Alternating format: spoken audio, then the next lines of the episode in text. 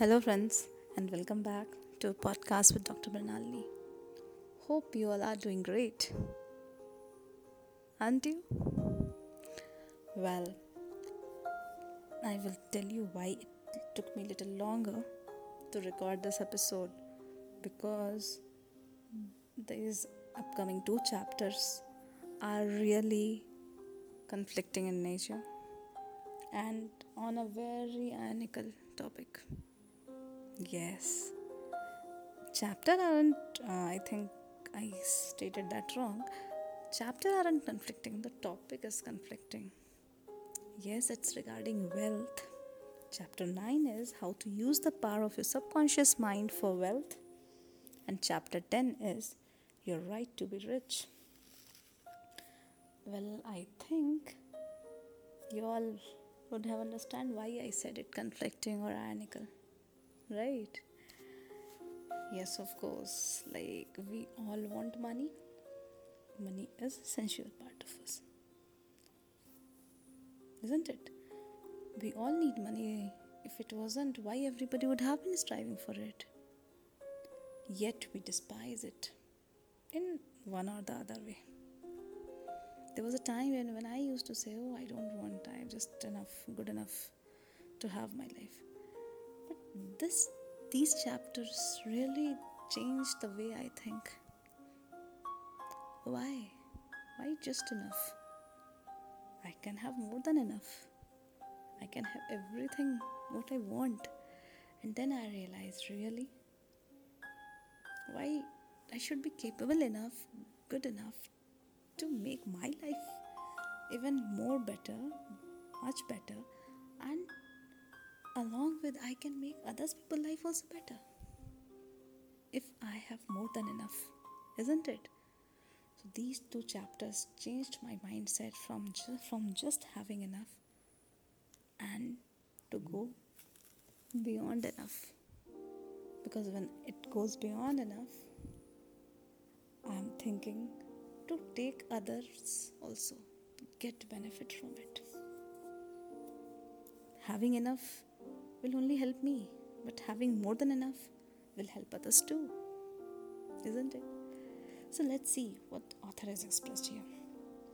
If you're having financial difficulties, if you're trying to make ends meet, it means you have not convinced your subconscious mind to have plenty and some to spare. Exactly what I was talking about. There are people who work very few us and make fabulous amount of money while others they strive hard and earn way less. So he says do not believe in the story. That is the only way you can become wealthy. It is not just by sweat of your brow and hard labor. He says the effortless way of life is the best. Do the thing you love to do and do it for the joy and thrill of it we all are aware with these thoughts and narratives. We, you know you must have heard about it several times before. Love your job you do the things only what you love so that you become excellent. You achieve the excellence in your work isn't it? He says just calling yourself i'm a millionaire i'm a millionaire will not make you rich. If you want to become rich you need to change your mindset first. Author says get rid of all insecurities and get rid of this poverty type mind.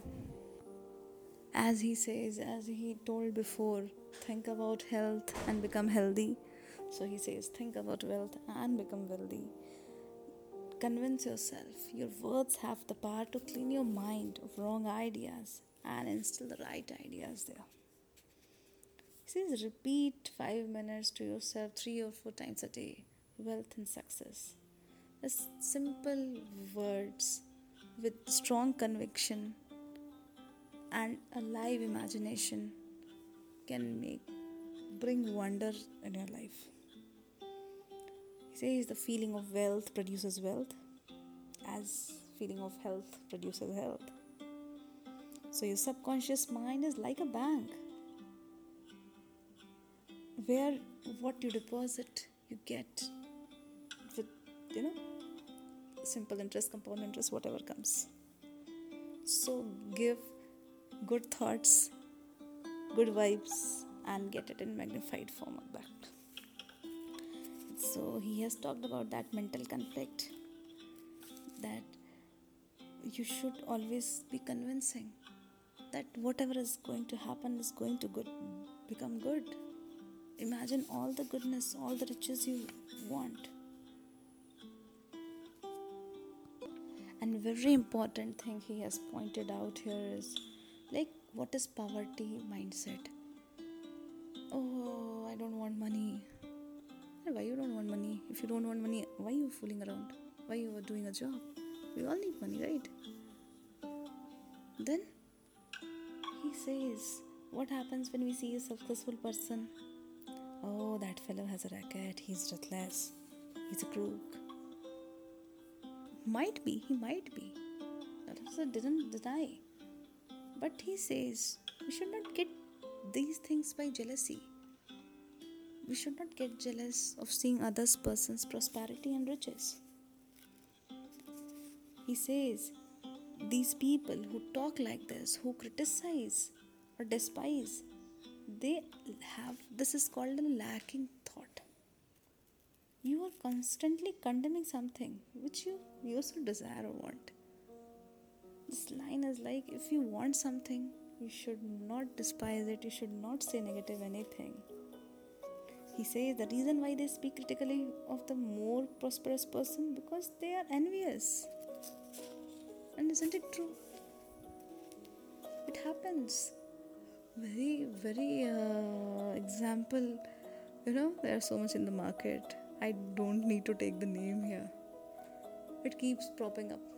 Oh he's become rich. Oh that businessman is doing this. Right when a businessman? Some big businessman earns money. He has so many workers also. He employs so many th- people which should not be always negative. And if he is a con man sooner or later he is going to pay for the same why we need to turn our thought process bad or why we should malaise our thoughts. Let us prosper, let others prosper. Your true source of wealth consists of the ideas in your mind, and you have an idea worth million of dollars. Envy and jealousy are the stumbling blocks to the flow of wealth. So rejoice in the prosperity of others. Destroy that block now by getting on good mental terms with everyone. And remember, you have the fundamental right to be rich. You're not here to live a lives in rags. So you need everybody sorry everybody has the right to live rich has an abundant life, happy and radiant and free. And here the author has really pointed out one thing like it should not be like I want to be wealthy, wealthy, wealthy, wealthy. No, no, no. You might get wealth by constantly giving your mind the thought wealthy, wealthy, wealthy. But in the run to get rich, only seeking money, money will land you in lot of money.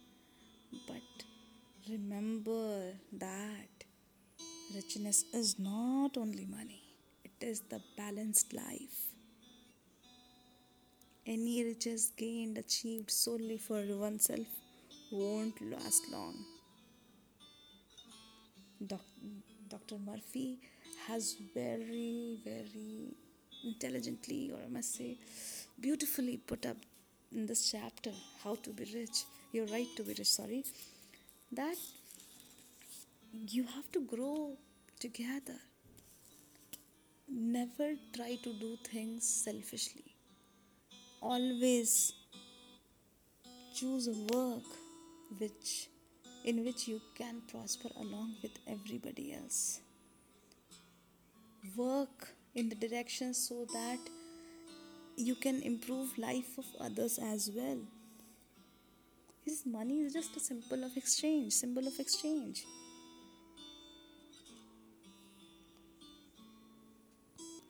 Author says, poverty is no virtue. It's an illness just like a mental illness. If you're physically ill, you would realize there is something wrong with you. You would seek help and try to cure the condition at once. In the same way, if you do not have enough money, which is constantly circulating in your life, there's something radically wrong with you, and you need to correct it as well. Cleanse your mind of all the weird and superstitious belief about money. Do not ever regard money as an evil or filthy. Remember that you lose what you condemn. You cannot attract what you criticize. So show respect. Well, uh, I agree with him because money is an essential commodity. We can't survive without it. Right? So the author has suggested this that try to live a balanced life, don't despise money, and here he has and here he has said that like it is not necessary that every anyone who's making money has to be some kind of crook. If somebody is just let it be. He will get his you know uh, results whatever he does. So he says don't make money your so lame. Claim wealth happiness peace true expression and love and personally radiate love and goodwill to all. Then your subconscious mind will give you compound interest in all the fields of expression.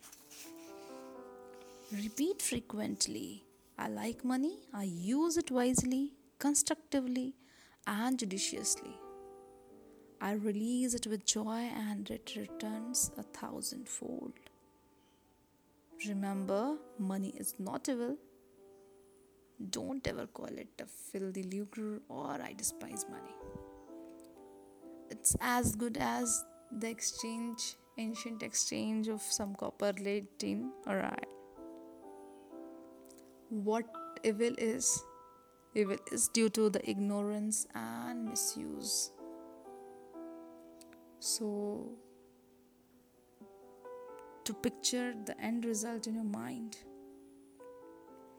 Stop trying to get something for nothing. There is no such thing as free lunch. So you must give to receive. Yes, I came across this line. Give, you receive. More you give, more you receive. Um, there's a guide of mine.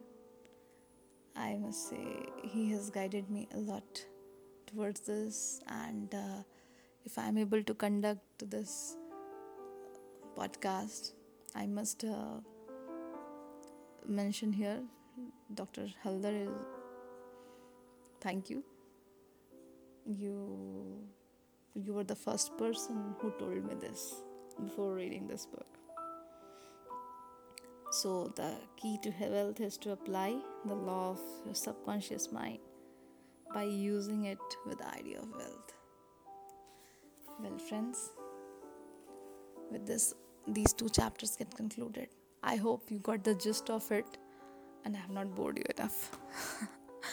and uh, I would really suggest you to uh, read such things and think about it.